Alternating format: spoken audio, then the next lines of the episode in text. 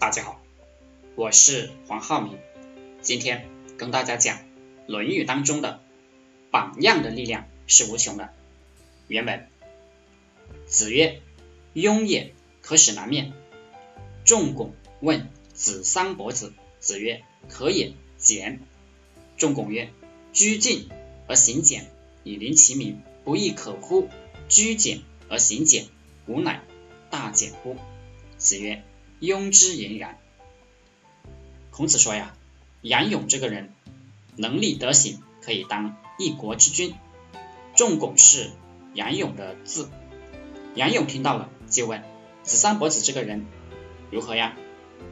孔子说，这个人也可以，就是有点简单随便，对自己要求不严格。杨勇就说，对自己的行为要求严格，有礼貌。有规矩，而对别人要求简单、宽宏大量，用这样的方式来对待天下人是可以的。如果对自己不严格要求，没有礼貌、没规矩，对别人也不严格要求，这就太简单了，这样是不行的。孔子说呀，杨勇说的对，这里讲了一个道理：做领导人要对自己要求严格，因为你就是大家的表率。对下属呢，一般情况下都是宽宏大量。那么，可不可以自己也很随便，对大家也很随便？这是不行的，因为你放松了，大家就跟着放松了，整个组织就一点纪律也没有了。现实中经常出现什么情况？就是大家对别人要求非常苛刻严格，对自己要求。是很宽松的，甚至没有什么要求。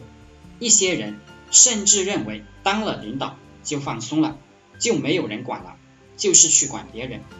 其实德鲁克也讲过，真正的管理是管理好自己，而不是去管别人。我们自己能不能做到早上五点就起床，开始工作，锻炼身体，严格饮食，努力赚钱，这就很重要。